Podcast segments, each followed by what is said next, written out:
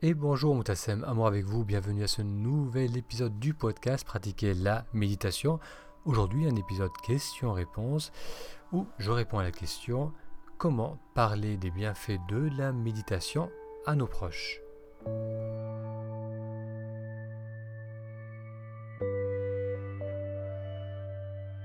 Si c'est la première fois que vous découvrez ce podcast, bienvenue. J'y parle de méditation et de comment méditer nous aide à nous reconnecter à la simple joie de vivre le moment présent.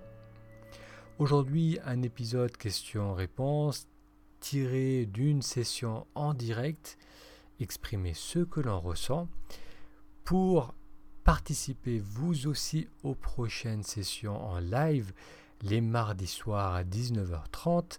Je vous invite à vous inscrire en allant sur méditationintrospective.com. Je répète, méditationintrospective tout attaché.com. Ça vous permettra d'être informé des prochaines sessions en direct. Ce sont des sessions libres, ouvertes à tout le monde et gratuites. Et ça vous permettra aussi d'en savoir plus sur le programme de méditation introspective que je vous propose de faire. Alors je vous laisse découvrir la réponse à la question d'aujourd'hui et je vous retrouve juste après pour un court exercice de méditation. Alors, une autre question, celle de Samar qui note Parfois, on a des proches qui ont un problème d'anxiété, mais on n'arrive pas à les convaincre que la méditation peut être la solution. Donc merci Samar pour votre question. Donc effectivement, on peut avoir autour de soi euh, des personnes qui sont en souffrance, mais qui ne sont pas dans la même démarche euh, dans laquelle on est, qui ne sont pas nécessairement ouvertes à un travail d'introspection ou un travail de méditation. Donc là, il y a deux choses à considérer. C'est d'abord comment moi je comment moi je me positionne par rapport à eux. Est-ce que je ressens une contrariété dans le fait qui ne sont pas dans cette démarche, qui ne prennent, pas soin d'eux, qui ne sont pas intéressés par cela. Et si c'est le cas, donc là, on revient au cas classique d'être dans un état de, crispation, de résistance, de pensée.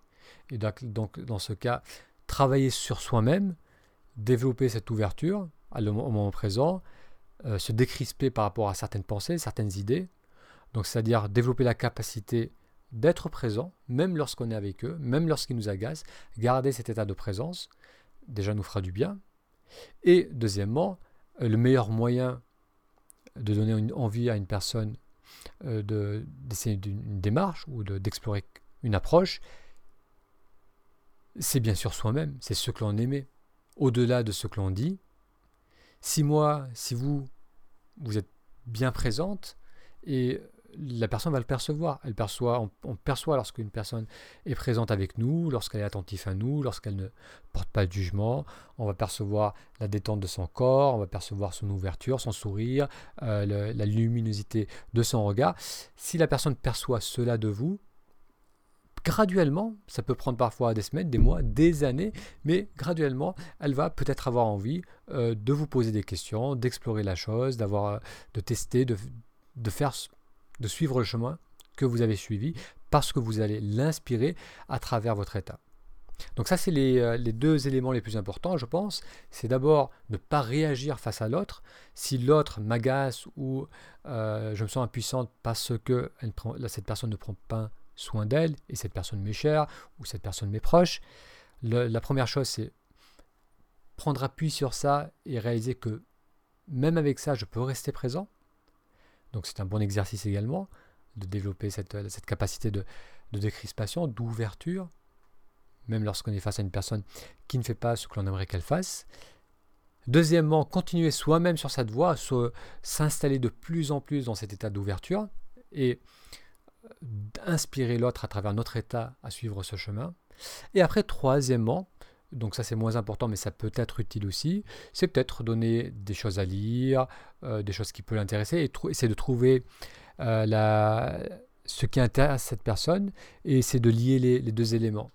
Par exemple si une personne est très intéressée par un sport, par une activité professionnelle, lui dire tiens euh, j'ai vu qu'il y avait telle entreprise, telle grande entreprise qui utilise la méditation parce que ça rendait les employés plus créatifs, plus efficaces.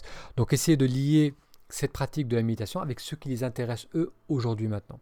Parce que parfois, nous, il y a certaines choses qui nous intéressent, on a nos propres valeurs, et si la méditation répond à ces valeurs, ça, nous, les nourrit, ça nous fait du bien, mais peut-être que cette personne a d'autres valeurs. Donc euh, ce qui peut être intéressant, c'est de lier les deux, donc voir qu'est-ce qui intéresse cette personne vraiment, et voir comment lier cela à une pratique de méditation, et lui montrer que voilà, méditer va l'aider dans son, dans son travail, va l'aider dans son sport, va l'aider dans, dans le domaine qui l'intéresse. Si vous aussi souhaitez participer à ces sessions en direct et poser vos questions, allez sur méditationintrospective.com, méditationintrospective pour vous inscrire et être informé des prochaines sessions en direct. Je vous propose maintenant de faire 2 à 3 minutes de méditation, de relaxation. Vous allez vous installer dans la position qui vous convient. Ça peut être assis sur une chaise, à même le sol. Vous pouvez même faire cet exercice allongé ou en marchant. Donc trouvez la position où vous êtes bien, permettez aux épaules de se relâcher. Et pour cet exercice, je vous propose de garder les yeux ouverts parce que on va accueillir tout ce que l'on voit autour de nous, tout en permettant à la respiration de s'installer et de suivre son cours naturel. Amenez votre attention sur ce que vous voyez. Les formes, les couleurs, les ombres,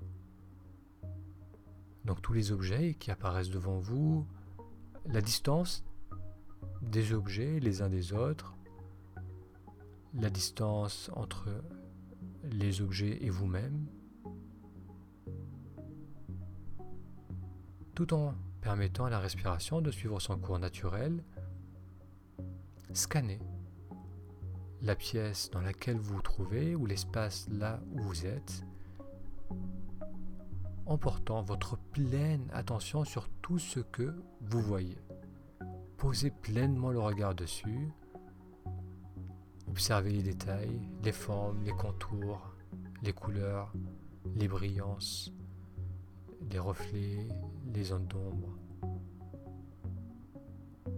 Donc je vous invite à continuer cet exercice où l'on porte donc sa pleine, notre pleine attention sur ce que l'on voit pendant les deux minutes qui suivent. Et je vous remercie d'avoir suivi cet épisode et je vous donne rendez-vous à dans 2-3 jours pour un prochain épisode.